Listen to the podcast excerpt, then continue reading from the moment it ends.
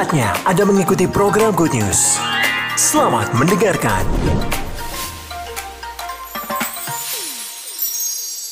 Shalom semuanya. Saudara-saudara yang dikasih Tuhan. Situasi kondisi bukan saja oleh karena tahun ini adalah disebut sebagai tahun politik. Karena Indonesia sedang mempersiapkan satu perhelatan untuk negeri dan bangsa ini ke depan. Untuk kembali memilih wakil-wakil rakyat dan terutama pemimpin, presiden dan wakil presiden untuk lima tahun ke depan. Itu akan dilaksanakan pada 2024. Sebagai warga bangsa, saudara wajib, wajar kalau saudara itu berdoa untuk bangsa ini. Jadi jangan hanya dibebani oleh masalah persoalan pribadimu. Seringkali saya ungkapkan melalui mimbar, kalau saja saudara yang sedang ada dalam masalah dan pergumulan bahkan tantangan yang berat, tapi arah hatimu, pikiranmu, lebih mengambil beban untuk masalah-masalah yang lain, terutama masalah bang, masalah kota dan bangsa ini. Saya berani memberikan jaminan pertolongan Tuhan pasti lebih cepat datang untuk saudara. Mari berikan tepuk tangan. Karena dengan tidak mengedepankan keberadaan saya, Sebagaimana bisa jadi berulang kali saya menyatakan, menyatakan ini. Sejak saya menerima Yesus sebagai Tuhan dan Juru Selamat. Hati dan pikiran saya itu benar-benar diubah oleh Tuhan. Yang paling nampak adalah tidak lagi memikirkan akan keberadaan diri. Keinginan, apalagi kepentingan-kepentingan diri sendiri tapi yang terus membara dalam hati dan pikiran ini. Membayangkan bagaimana setiap warga Indonesia akhirnya lututnya bertelut, lidahnya mengaku bahwa Yesus Kristus adalah Tuhan dan Juru Selamat. Mungkin itu didorong oleh karena latar belakang saya sebelumnya. Sehingga ketika saya menerima Yesus sebagai Tuhan dan Juru Selamat, tidak bisa membayangkan apa itu artinya yang namanya anugerah Tuhan. Ketika itu Tuhan berbicara melalui Yesaya. Dalam pasal yang terakhir. Yang hari-hari ini tulisannya sedang saya perbaiki kembali. Ya, Ada yang ingat Yesaya berapa? 66 ayat yang ke-20 tiga. Bulan demi bulan. Sabat berganti sabat. Maka seluruh umat manusia akan datang untuk sujud menyembah di hadapanku. Firman Tuhan. Sehingga ketika Tuhan memerintahkan kepada saya untuk menggembalakan domba-dombanya, ayat ini yang pertama saya angkat. Dan saya berharap itu tidak boleh turun. Kalau turun cuma diperbaiki aja. Kalau turun itu dari Gajah Mada itu hanya diturunkan dipindah. Karena saya terlalu percaya ini pasti dikenapi. Mari yang percaya kembali dengan tepuk Yang artinya saya menyampaikan firman Tuhan ini supaya saudara punya apa eh, kekuatan, kemampuan, inovasi, kerinduan, inspirasi, apa pun juga. Bagaimana supaya saudara tidak hanya hidup untuk dirimu, tapi ambil beban sekecil apa pun untuk menuntaskan amanat agung menuju kepada Yesaya 66 ayat 23. Ayo, berikan tepuk tangan saudara bagi Tuhan Yesus. Lelah saudara kalau mikirin kebutuhan sendiri, bisa jadi bosan, tapi ketika sudah memikirkan orang lain, memikirkan kota, memikirkan bangsa negeri bangsa ini, wawasan semakin terbuka. Semakin kau bangga kepada Tuhan. Karena melihat luar biasanya Tuhan itu berkarya di tengah-tengah bangsa-bangsa di dunia ini. Amin. Maka saudaraku yang dikasih Tuhan, saya mengatakan ini sebenarnya adalah bagian daripada hikmat. Bagaimana kita menjalani kehidupan di akhir zaman ini. Karena tawaran-tawaran dunia itu luar biasa. Kalau istilahnya pada zaman sekitar katakan pada tahun 50-an begitu ya. Yang namanya kegiatan bulanan itu bisa diukur dengan jari. Ya, Apalagi ya saya mengetahui kalau bapak saya dulu kalau pulang dari kantor, karena zaman itu yang namanya kantor itu cuma berakhir sampai jam 1, jam 2. Setelah itu sudah masuk di rumah, udah urusan sore, malam, udah. Nggak ada kegiatan lagi. Tapi hari ini saya ingin ingatkan supaya kita sadar, kita ini hidup di zaman apa sih? Padahal ternyata 24 jam sehari sama mulai zaman Portugis, zaman Belanda, zaman apa datang Indonesia, menguasai Indonesia. Sehari itu jamnya sama, 24 jam. Tapi hari ini kita ditawari begitu banyak pilihan untuk kita terlibat melakukannya. Bahkan terpanggil, tertarik, diiming-iming untuk kita berada di agenda-agenda dunia ini. Bukan saja agenda dunia. Acara rohani pun, gereja pun. Macam-macam gereja. Luar biasa. Ciri-ciri dan lain sebagainya, cara ibadah dan lain sebagainya, pengajaran, wah luar biasa. Sedang tumbuh hari-hari ini. Kalau saudara tidak membekali hidupmu dengan hikmat, engkau bingung, merono, merene, riwa-riwi, wirawiri.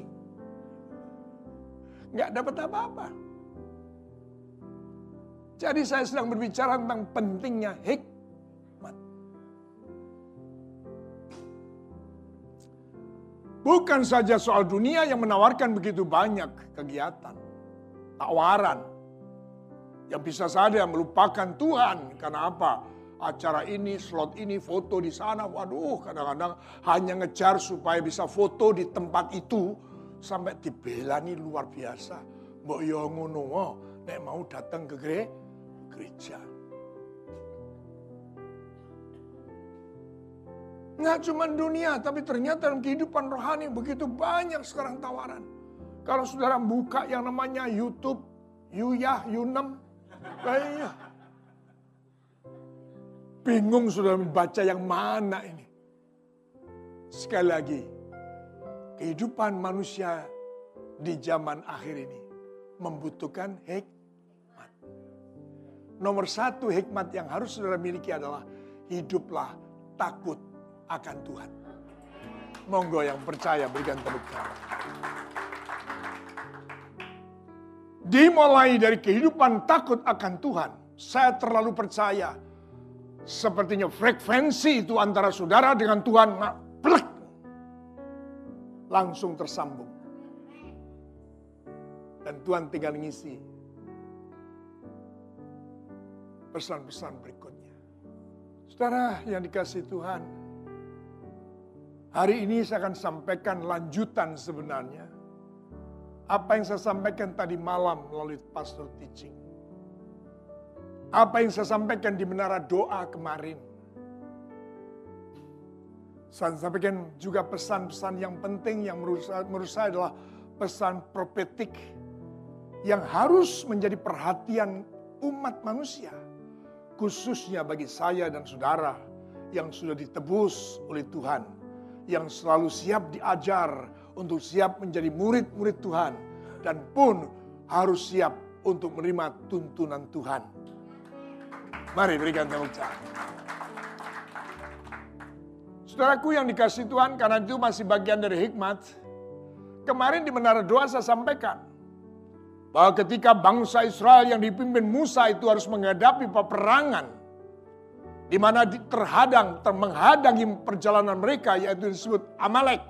Seringkas untuk masa kini. Amalek itu adalah kelompok. Segala sesuatu yang menghalangi anak-anak Tuhan untuk menuju kepada perjanjiannya. kita tidak akan berperang secara fisik. Tapi berperang dengan kemauan orang, kemauan diri sendiri. Saudaraku yang kasih Tuhan, ternyata Musa nggak bisa bekerja sendiri. Dengan otoritasnya kemudian sedikit tentang kemarinnya. Dengan otoritasnya dia menunjuk Joshua, pilih Joshua, orang-orangmu. Yosua melakukan hal yang sama dengan otoritasnya memilih orang-orangnya. Ini penting dalam kehidupan kita bergereja ini juga harus menghargai otoritas. Untuk bisa berjalannya kesehatian, berjalan ke arah yang sama. Menjadi gelombang kegerakan yang dirindukan oleh Bu Endang revival. Boleh dong tepuk tangan. Nggak akan pernah terjadi yang namanya revival. Wong saya berkata A, saudara berkata B. Bagaimana mungkin? Makanya kemarin diingatkan melalui kitab keluaran itu. Ya, sehingga saya sampaikan. Dan pentingnya doa. Mencari wajah Tuhan. Perang ya perang, kira-kira gitu ya. Tapi aku bersama dengan Harun dan Hur akan naik ke puncak bukit untuk aku bertiga akan berdoa. Dan ketika tangan Musa terus terangkat, kuatlah Israel. Ketika mereka kemudian tak kuat lagi, tak kuat, maka kuatlah Amalek. Tahu seperti itu saudaraku, maka yang namanya Harun untuk mengambil batu untuk nopang tangan ini supaya tetap terangkat tinggi. Supaya tetap berdoa. Karena dikatakan dalam ayat tersebut, maka penatlah tangan Musa. Doa itu memang ada penatnya. Karena itu peperangan rohani, bro. ya. Tetapi tidak boleh karena penat kemudian berhenti berdoa. Maka kemudian sebab itu mereka mengambil sebuah batu, diletakkannya di bawahnya supaya duduk di atasnya. Harun dan Hur menopang kedua belah tangannya dan seorang di sisi yang satu, seorang di sisi yang lain sehingga tangannya tidak bergerak sampai hari terbenam. Tekunnya dalam doa untuk penggenapan rancangan Tuhan. Haleluya! Bukan sampai matahari terbenam, hanya pergumulan bayar utang. Alah, alah, alah. Bukan berarti juga salah kalau saudara berdoa, tapi besarkan kapasitas doa. Bukan lagi berdoa untuk kepentingan dewek. Tapi berdoalah untuk kota dan bangsa ini. Amin. Saudaraku yang dikasih Tuhan, inilah hikmat. Jas, hadapi Amalek. Aku akan naik ke bukit bersama dengan saudara-saudaraku untuk aku berdoa. Itu hikmat. Maka saat ini saudaraku yang dikasih Tuhan, karena kita semuanya sudah mendapat anugerah dari Tuhan Yesus, saya ingin sampaikan tentang bagian daripada tadi malam. Pentingnya keputusan dan kesungguhan hati. Kalaupun saya dan saudara telah menerima anugerah, berarti bukan saja saudara serahkan Tuhan saja, sudah terserah apa maunya Tuhan. Tapi sudah diem saja, tidak ngambil inisiatif, tidak mengambil langkah, tidak ngambil keputusan. Sebelum lebih jauh, saya akan ajak sudah berdoa, eh, sudah membaca bersama saya. Saya akan baca ayat yang ganjil, supaya saudara terpakai, ya hati dan pikiran saudara, lebih lagi mulut bibir. Sebab firman ditempatkan dalam hati, firman ditempatkan di dalam mulut kita. Perkatakan, jadi. Amin. Anak Daud menjadi kuat dalam kedudukannya sebagai raja. Tuhan Allahnya menyertai dia dan menjadikan kekuasaannya luar biasa besarnya. Dua,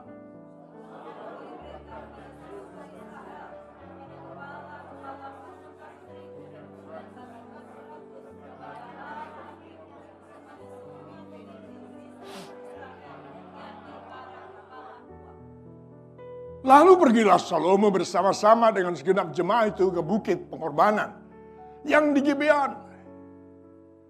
Sebab di situlah kemah pertemuan Allah yang dibuat Musa. Hamba Tuhan itu di padang gurun. Empat.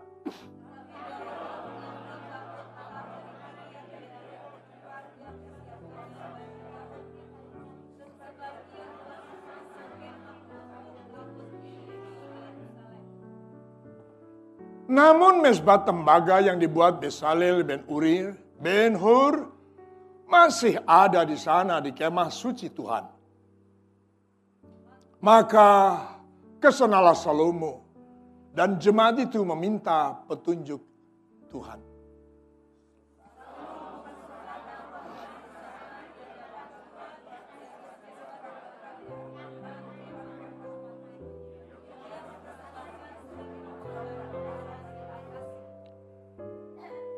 Pada malam itu juga Allah menampakkan diri kepada Salomo dan berfirman kepadanya, Mintalah apa yang hendak kuberikan kepadamu.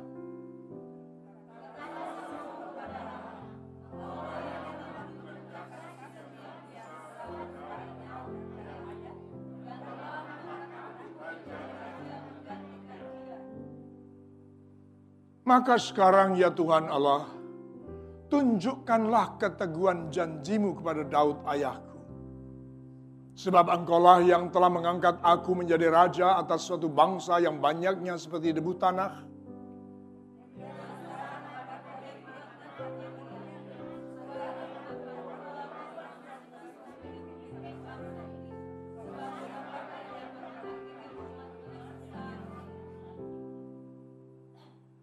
Berfirmanlah Allah kepada Salomo, oleh karena itu yang kau ingini.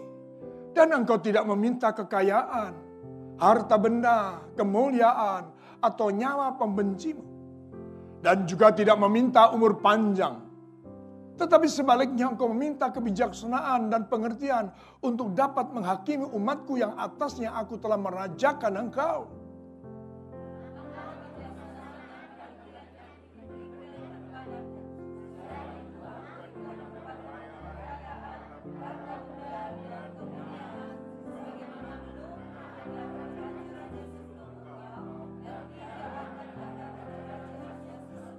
Bersama saya kita berkata 13 Lalu pulanglah Salomo dari bukit pengorbanan di Gibeon itu dari depan kemah pertemuan ke Yerusalem dan ia memerintah atas Israel.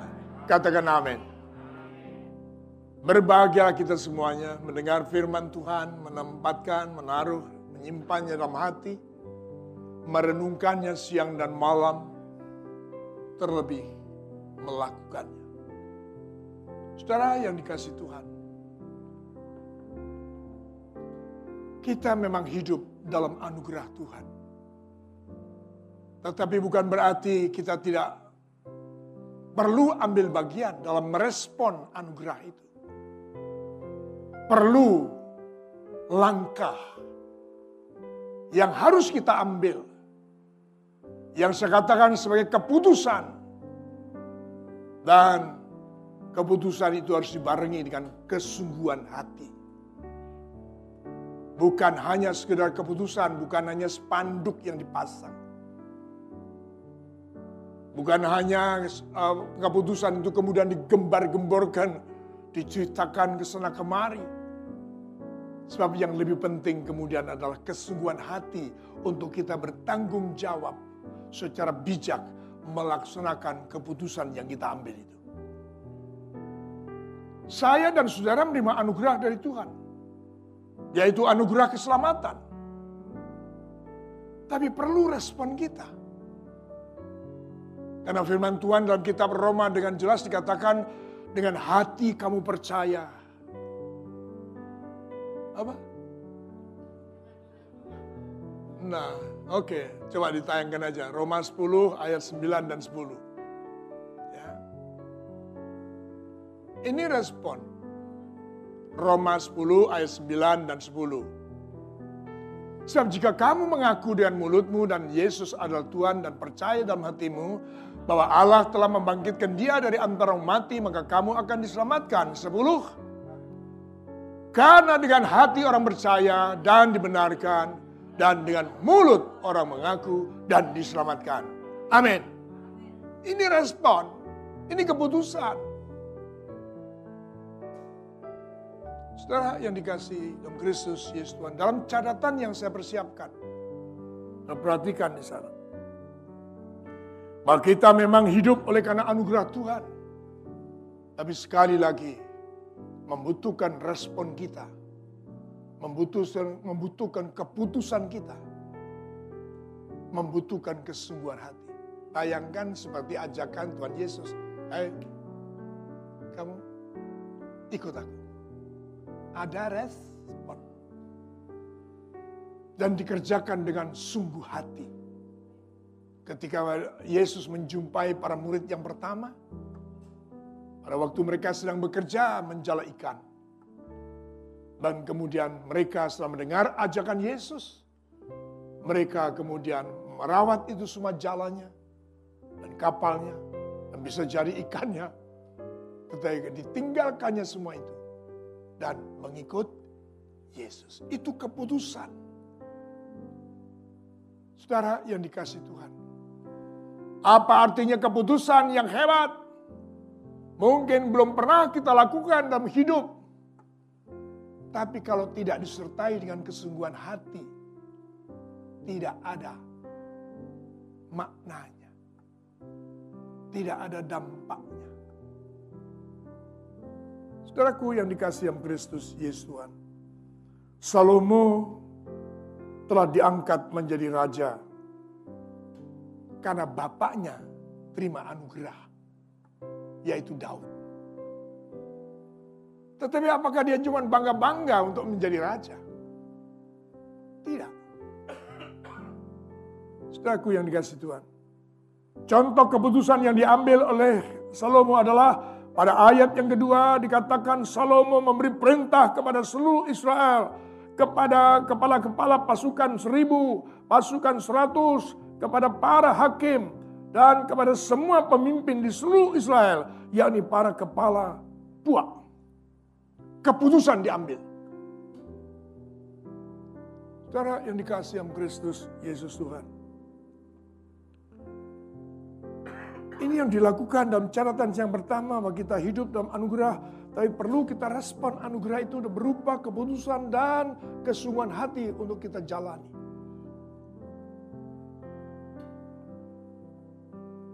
Dan ternyata bukan hanya bagi dirinya, tapi dia mengajak para leader. Dan bahkan juga bangsa itu. Luar biasa. Atensinya, perhatiannya, awarenessnya dan lain sebagainya. Nggak tanggung-tanggung. Untuk itu saya sisipkan. Dan berbicara ini berapa minggu yang lalu. Dan kemudian saya bicarakan dengan wakil gembala. Ya, Bapak lakukan saja. Oke. Okay saya hubungi sekretaris supaya coba dijadwalkan akan pertemuan para leader. Kalau tidak salah minggu depan. Tanggal 21 hari Jumat tidak salah itu. Itu yang saya harapkan untuk merespon firman ini. Mengajak kesehatian, mengajak kebersamaan, mengarahkan pandangan pada arah yang sama, melangkah menuju pada tujuan yang sama. Amin. Sebagaimana Salomo mengajak para leader, mengajak para bangsa itu untuk mencari Tuhan. Itu hikmat. Itu bukti bahwa orang yang takut akan Tuhan itu menomorsatukan dalam segala perkara kesempatan yang ada mencari kerajaan Allah dan kebenarannya. Amin. Saudara yang dikasih Tuhan, catatan saya yang berikut, di mana Salomo yang beroleh anugerah itu berkat ayah Daud, ayahnya Daud. Salomo yang sudah menjadi raja menggantikan Daud ayahnya itu anugerah. Itu anugerah. Kalau saudara mendapatkan pekerjaan, kalau saudara mendapatkan jabatan, kalau saudara mendapatkan kesempatan, apa saja yang tidak semua orang mendapatkan, itu namanya anugerah. Kalau dalam gereja, apakah saudara itu akhirnya menjadi ketua komisi, ketua bidang, dan lain sebagainya, menjadi diaken, menjadi diakones, menjadi hamba Tuhan, dan seterusnya, itu anugerah. Dan Daud memberi contoh kepada kita sekalian. Dia tidak mengedepankan identitas. Tapi lebih mengedepankan tanggung jawab. Sibuk dengan tanggung jawabnya. Itu yang Tuhan kehendaki. Setelah yang dikasih yang Kristus, Yesus Tuhan. Catatan saya berikutnya nomor tiga adalah menyadari tugas dan tanggung jawabnya dan ketidakmampuannya serta anugerah yang telah dia terima, maka Salomo ambil keputusan untuk mencari Tuhan. Seperti ayat yang sudah kita baca pada ayat 2 dan 3 ini. Ya. Ini langkah pertama dalam pemerintahnya. Salomo mengajak bangsa itu mencari Tuhan. Kita doakan ya siapa yang jadi presiden tahun depan. Kita mendengar gitu. Itu perlu didoakan. Doakan tuh sebelumnya. Sekarang-sekarang ini. Minta pada Tuhan, Tuhan siapa pun yang kau pilih menjadi presiden nanti. Kiranya pertama kali ketika dia dinobatkan. Apa istilahnya dinobatkan? Dilantik. Langkah pertama keluar dari mulut bibirnya adalah mengajak bangsa ini untuk mencari Tuhan. Oh, saya percaya kegemilangan bangsa ini akan segera terjadi. Kejayaan bangsa ini akan segera terjadi. Karena terlebih dahulu mencari wajah Tuhan dan mengedepankan Tuhan dalam kehidupan bangsanya. Sebagaimana yang Tuhan kendaki bagi saudara dan saya dan keluarga. Ingat, bulan ini masih bulan keluarga tapi khususnya adalah sekolah minggu. Ajak anak-anakmu dalam segala aktivitas hariannya, kegiatan apa pun untuk mencari Tuhan. Saudara yang dikasih yang Kristus, Yesus Tuhan. Langkah pertama dalam pemerintahan Salomo mencari Tuhan itu ini merupakan satu ciri utama ya di, di depan saudara sudah saya tuliskan ciri utama seseorang dan keputusan dan kesungguhan hatinya terhadap Tuhan. Kita ada masalah karena bukan hanya berkat kita cari Tuhan. Ada masalah cepat-cepat cari Tuhan. Datang berkat, cari Tuhan. Nomor satu harus Tuhan yang dilapori. Nomor satu Tuhan yang kita hadapi. Kalau itu cara hidup kita, sebagai manusia baru, niscaya, niscaya itu sesuatu yang pasti. Saudara dan keluarga akan semakin diberkati oleh Tuhan. Mari yang mau diberkati Tuhan berikan tepuk tangan. Karena sekali lagi dari situasi dunia yang bergoncang luar biasa ini dengan tawaran-tawaran aktivitas yang luar biasa ditambah iklan-iklan berbagai macam dalam semua aspek kehidupan, kita perlu hikmat apa sih yang nomor satu yang harus kita utamakan? Apa yang mesti kita kerjakan? Apa yang jangan sampai hilang dalam kehidupan keseharian kita? Yaitu Tuhan yang menjadi pijakan kita. Saudara yang dikasih yang Kristus, Yesus Tuhan. Ini sungguh-sungguh saya ingin mengajak semua saudara untuk mengambil langkah pertama dalam segala aktivitas dan segala kesempatan yang ada, yaitu mencari wajah Tuhan. Itu harus menjadi teladan kita. Salomo telah menjadi teladan kita yang tidak lebih mengedepankan identitas, namun lebih mengedepankan apa? Tuhan, tanggung jawab dengan cara apa? Cari Tuhan. Saudara yang dikasih Tuhan, Ada banyak yang bisa kita lakukan untuk menyenangkan hati Tuhan. Jadi kalau saya dan saudara ini punya kesempatan, punya kegiatan, punya acara-acara dan lain sebagainya, kesempatan untuk kita menyatakan bahwa kalau bukan Tuhan, sebagaimana Mazmur 127, kalau bukan Tuhan yang mengawal kota, maka sia-sialah orang berjaga-jaga. Kalau bukan Tuhan yang membangun rumah, maka sia-sialah kita semuanya membangunnya. Utamakan Tuhan. Saya sisipkan saudara, ini pengalaman apa satu kisah. Ada seorang karyawan yang bekerja dalam satu pekerjaan di perusahaan. Dan seseorang yang saya ceritakan ini adalah seseorang yang biasa. Tidak tinggi pendidikannya. Tapi dia adalah seorang yang takut akan Tuhan. Dia bekerja di satu kantor menjadi office boy. Dia selalu datang lebih fru, lebih pagi dari para karyawan.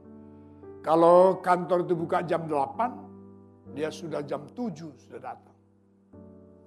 Dia pulang paling eh, dia datang paling awal, dia pulang paling akhir.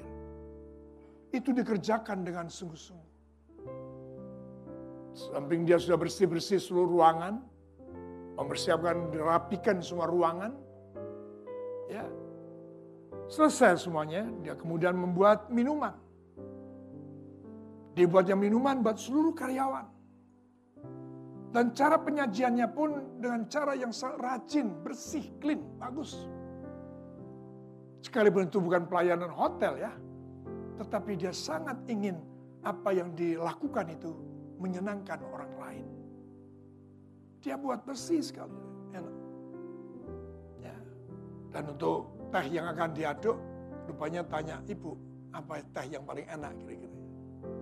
Ya, karena selalu mereka minum dengan senang, enak sekali. Nah cuma begitu, dia akan selesai sebenarnya tugasnya, office boy. Dia duduk di dekat sekretariat. Jadi di, diminta tolong ini, antar ini, ke bagian ini, antar ini. Dia lakukan dengan penuh sukacita. Dia lakukan semuanya itu dengan sambil nyanyi-nyanyi. Karena dia anak Tuhan. Rengeng-rengeng gitu ya.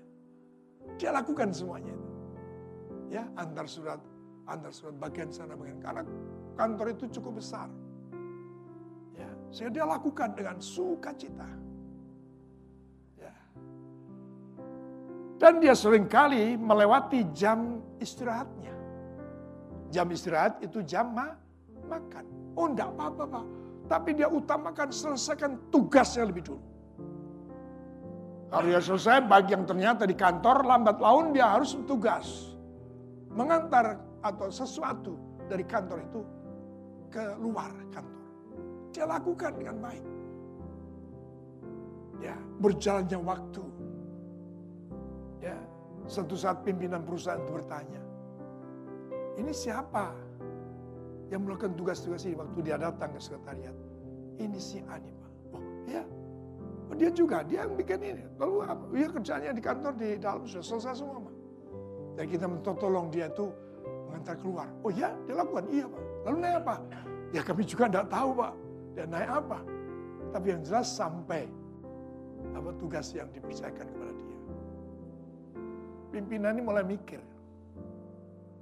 Dan ringkas ceritanya, dia beli untuk apa namanya kongsen ini istilahnya kendaraan kantor disediakan untuk si anak karyawan ini ngantar surat ke sana kemari secepat cepat tapi dia tidak melalaikan tugas utamanya dia terlakukan dia tidak lalu berdalih Ya Pak, saya tidak lupa Pak, saya tidak ngantar, saya tidak bikin, tidak bersihin meja Pak. Karena begini Pak, begini begini. Saya tidak bikin lupa, tidak bikin minuman Pak. Karena saya ditusuk ke sana ke mana. Enggak, dia lakukan semuanya, beres. Ini membuat pimpinannya semakin kaku. Dan ke mana-mana dia selalu pergi. Naik sepeda motor. Satu saat mau pulang, dia pulang paling akhir. Bersihkan semuanya kunci dan sebagainya. Lalu dia pulang. Rupanya pimpinan yang pulang lebih dulu itu kembali ke kantor. Dan mendapati si karyawan ini masih ada di kantor. Sedang benar-benar. Dan tanpa sepengetahuan si karyawan ini, pimpinannya mengetahui karyawan ini pulang berjalan. Lalu dia ambil mobilnya, didatangi si karyawan. Hei, ya tidak saya sebut namanya. Mana? Saya mau pulang pak. Loh, tiap hari ini begini kamu pulang ke mana? Ya naik bemo pak pindah tiga kali untuk sampai di daerah di rumah saya di Kenjeran. Hah? Bagaimana kamu ini? Kamu kan sudah ada disediakan dari kantor itu kendaraan. Loh, itu kan untuk dinas, Pak. Hanya untuk ngantar-ngantar surat kalau saya kerja waktu jam kerja. Tapi saya tidak berani. Oh tidak, mulai sekarang, kamu balik. Bawa itu kendaraan. Waduh. Ini terjadi semuanya karena apa? kesungguhan hatinya dalam bekerja. Untuk memberikan yang terbaik. Boleh sementara tepuk tangan. Sebenarnya ada kaitannya dengan Bu Bin ini. Karena kantor besar ini sebenarnya kantor asuransi. Pimpinan perusahaan kemudian mendadak dipindah ke Kalimantan. Tapi ternyata sebelum pindah, pimpinan perusahaan ini rupanya sempat membeli tanah, eh, membeli rumah. JKP. Dan tidak ada yang nunggu. Dipanggilnya anak ini. Ya bulan depan bapak ini harus pindah tugas. Saya mau minta tolong kamu ya. Siapa? Apa pak? tolong jagain rumah saya. Ya. Waktu di rumahnya di Kenjeran, dia setiap malam harus ngang, ngangsu. Apa ke? Nimba air dari jalan loh. Untuk minum, untuk mandi itu. Jadi pakai geledekan itu. Setiap hari. Saya pernah ke rumahnya. Tidak layak. Karena ada satu peta. Di situ ada apa namanya? tempat tidur, di seberangnya ada dapur, di seberangnya ada meja untuk anaknya belajar. Saya satu kotak dan dindingnya itu apa ini bambu gedek, gedek yang bukan halus tapi gedek yang kasar.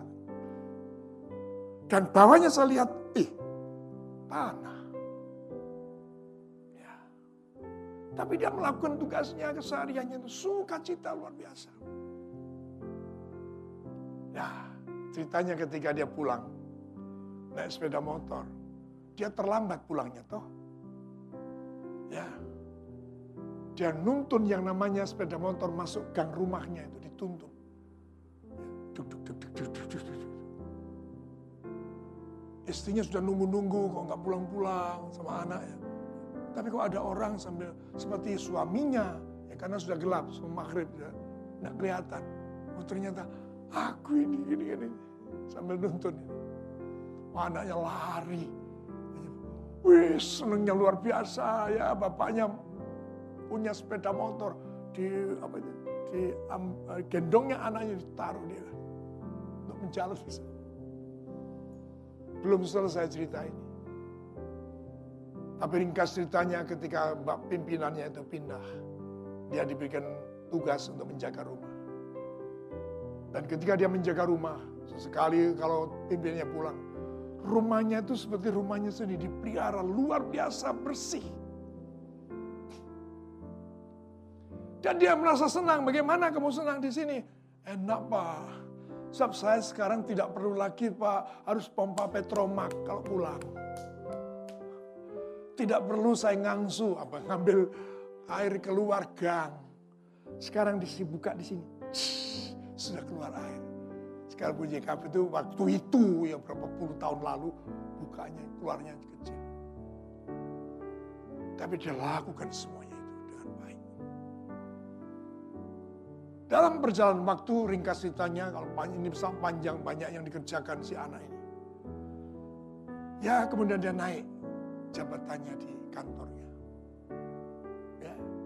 Tapi kemudian ujungnya adalah ketika pimpinannya itu sangat terinspirasi dan kesungguhan hati karyawannya ini. Maka satu saat ketika pimpinannya pulang, dipanggilnya dia. Dan kemudian diajak bicara bagaimana kamu, keluargamu dan sebagainya, sekolah dan semua diceritakan, diceritakan dengan penuh sukacita. Dan kemudian bapaknya, pimpinan perusahaan itu mengeluarkan sesuatu, amplop.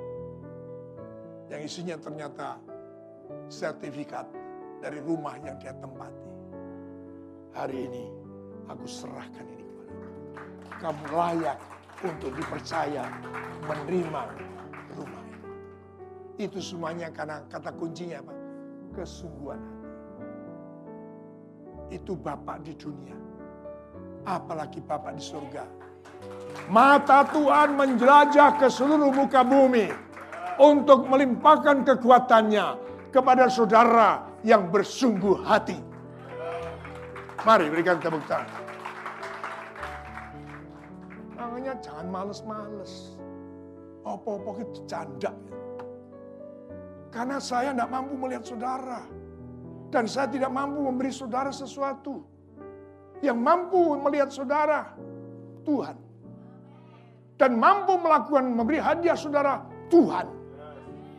Lakukan semua ini. Aku yang dikasih Tuhan. Untuk soal begini, yang bicara di depan saudara itu sering kali mendapatkan perlakuan istimewa dari Tuhan. Kesungguhan hatinya untuk mengandalkan Tuhan, Salomo melangkah dan mengajak para leaders dan bagi seluruh bangsa itu mencari Tuhan. Bahkan itu menjadi sesuatu yang penting bagi Salomo untuk membangun kesehatian dengan para leader, kesehatian dengan bangsa yang dia pimpin. Kesehatian. Dia pandang penting itu. Saudara yang dikasih dalam Kristus Yesus Tuhan bersama dengan seluruh leaders. Bersama dengan seluruh bangsa itu untuk bergerak bersama. Yang sudah kita baca dari ayat 1 sampai 13 tadi ya. Dan Salomo karena dia sungguh hati membutuhkan Tuhan, cinta Tuhan dia tidak ragu-ragu dalam memberikan persem, korban persembahan. Tadi sudah membaca berapa ribu itu. Ya, korban persembahan. Yang terbaik bagi Tuhan. Baca ayat 6. Coba tolong sisihkan ayat 6. Ayat 6. Salomo mempersembahkan korban di sana di hadapan Tuhan di atas mesbah tembaga yang di depan kemah pertemuan itu dan mempersembahkan seribu korban bakaran di atasnya. Kita tidak cuma segera terarah, hanya segera terarah pada seribu korban. Tetapi itu hatinya Salomo yang mengasihi Tuhan. Hatinya Salomo yang sungguh hati mengandalkan Tuhan. Tidak hitung-hitungan dengan Tuhan. Itu yang penting. Berikan tepuk tangan bagi Tuhan. Kesungguhan hati terhadap Tuhan itu adalah orang itu berani memberikan korban, mem, men, apa, memberikan persembahan sebagai korban. Tidak pernah hitung-hitungan. Lah jam aja dihitung. Nggak cepet-cepet datang, nggak cepet-cepet kerja, tapi cepet-cepet nggak mulai, nggak mulai, nggak mulai. Saya nggak berlebihan. Karena saya juga pernah bekerja di marketplace. Saudara semua telah dengar kesaksiannya. Dari sembilan, eh, sepuluh bersaudara. Delapan bersaudara saya itu bekerja sebagai pegawai negeri. Bahkan di, khususnya di departemen pertanian semuanya. Hanya saya dengan saudara saya yang lain, oh tiga ya, tujuh itu saudara, tapi yang tiga ini. Dan saya yang yang dua itu tidak di pertanian maksudnya, tapi di pekerjaan swasta biasa. Hanya saya yang sebagai bisnismen. Kalau saya sebagai bisnismen, kalau saya tidak mengerjakan segala sesuatu dengan sungguh hati, tidak fokus, yakini. Gigit. Ternyata modal yang diberikan ibu saya untuk Untuk tidak pernah bicara hitung-hitungan soal duit. Nger, ojo nganti geger soal duit, yo. Nek nganti geger soal duit, ngalau. Ojo nekat, ojo apa mantep madep hanya urusan soal tinggal. Itu yang saya bekali dalam kehidupan. Makanya saya bangga kepada Tuhan Yesus yang luar biasa. Yang saya percaya ketika saya belum ambil keputusan untuk derek Gusti. Mata Tuhan sudah menjelajah ke seluruh muka bumi. Untuk melimpahkan kekuatannya kepada siapa pun yang bersungguh hati. Karena ayat itu yang ada di dua hari itu kan tidak hanya ditujukan sekarang yang ditujukan hanya pada bangsa Israel.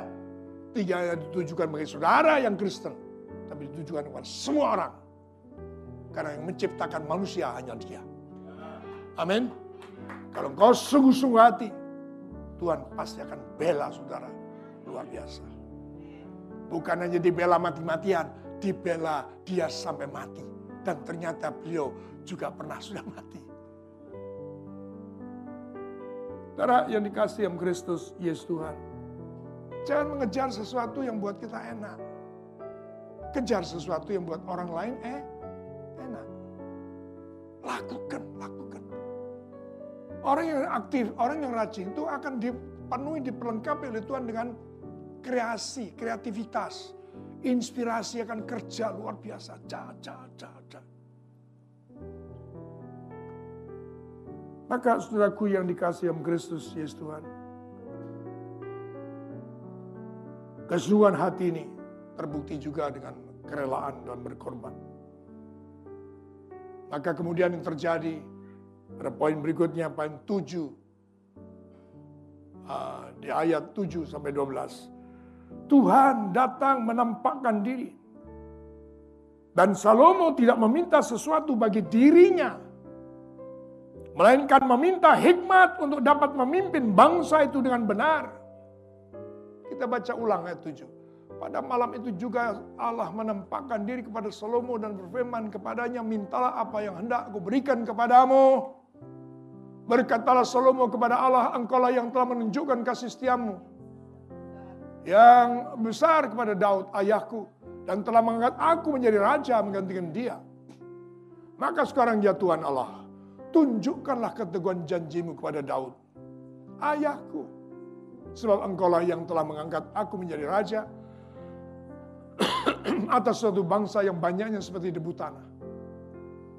Berilah kepadaku sekarang kepadaku hikmat dan pengertian supaya aku dapat keluar dan masuk sebagai pemimpin bangsa ini. Sebab siapakah yang dapat menghakimi umatmu yang besar ini?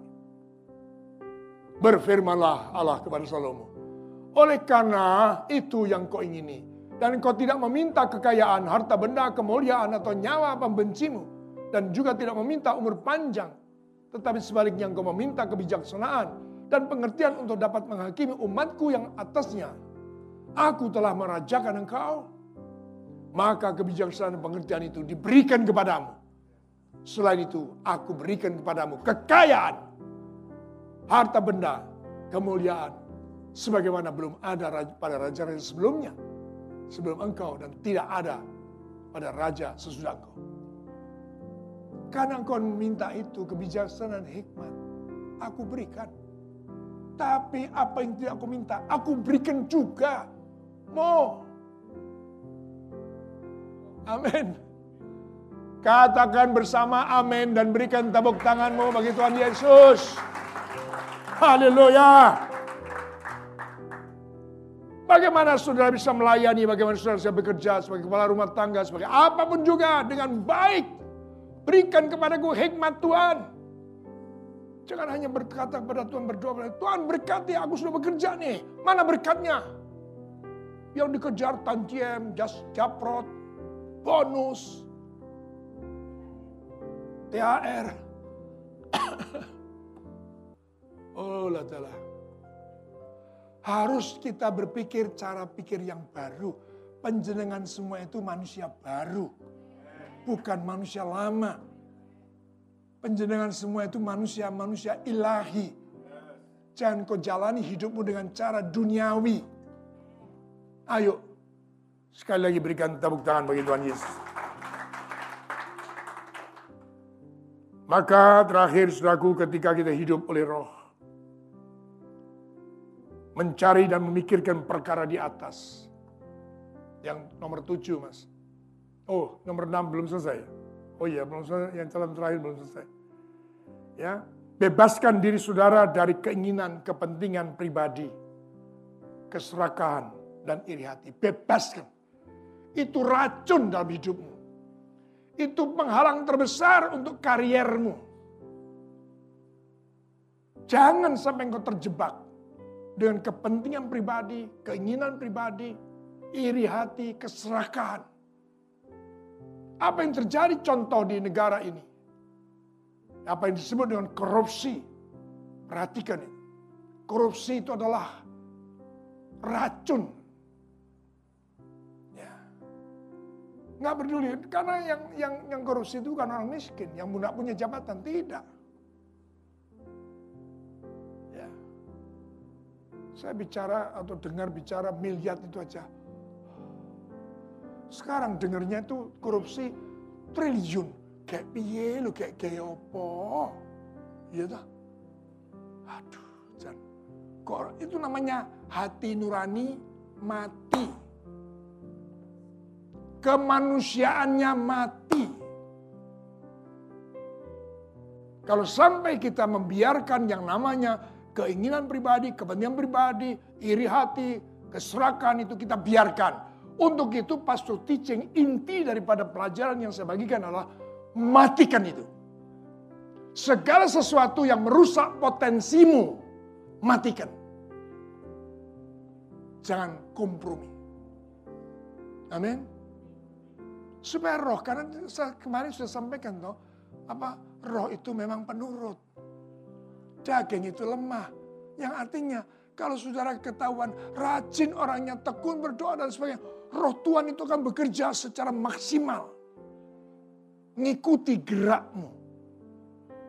Ya. Maka akhirnya saudaraku yang dikasih Tuhan, yang dikasih oleh Tuhan, yang sudah ditebus oleh Tuhan Yesus. Yang terus akan diajar oleh Tuhan, yang terus akan dituntun oleh Tuhan. Bersyukurlah dan berbahagialah. Tuhan mengendaki saudara dan saya benar-benar untuk hidup oleh roh yang mencari dan memikirkan perkara-perkara di atas, bukan yang Tuhan kehendaki, bukan yang di bawah, bukan lagi kepentingan daging, maka roh Tuhan akan bekerja dan kuasanya itu bekerja di dalam kita. Dan kesungguhan hati itu untuk mengutamakan dan mengandalkan Tuhan adalah dalam segala situasi sampai garis akhir. Jangan apa namanya suam-suam, apa ke musiman. Ya, kalau di zaman kerja dulu kira-kira kalau mendekati apa gajian, sergep tekan soleh risuk. Mulia ya oleh telat kira-kira. Tapi setelah itu sudah tidak lagi. Itu benar-benar ilahmu adalah bukan Tuhan. Ilahmu duit. Jangan sampai itu terjadi. Tumbuh berkembang dalam kepribadian kita sebagai manusia baru. Tapi masih ada kesempatan. Karena satu menit pun bagi Tuhan itu sesuatu yang niscaya dapat dia lakukan. Artinya dalam Tuhan nggak ada yang terlambat. Apalagi saudara waktu ini 2023 masih punya kesempatan. Bulan Juli, Agustus, September terusnya. Ayo kita rubah cara hidup kita. Kejar Tuhan, cari Tuhan, utamakan hikmat pengertian dari Tuhan. Kalian akan melihat bagaimana kemuliaan Tuhan akan dinyatakan untuk kita sekalian. Tuhan Yesus memberkati saudara. Soli Deo Gloria.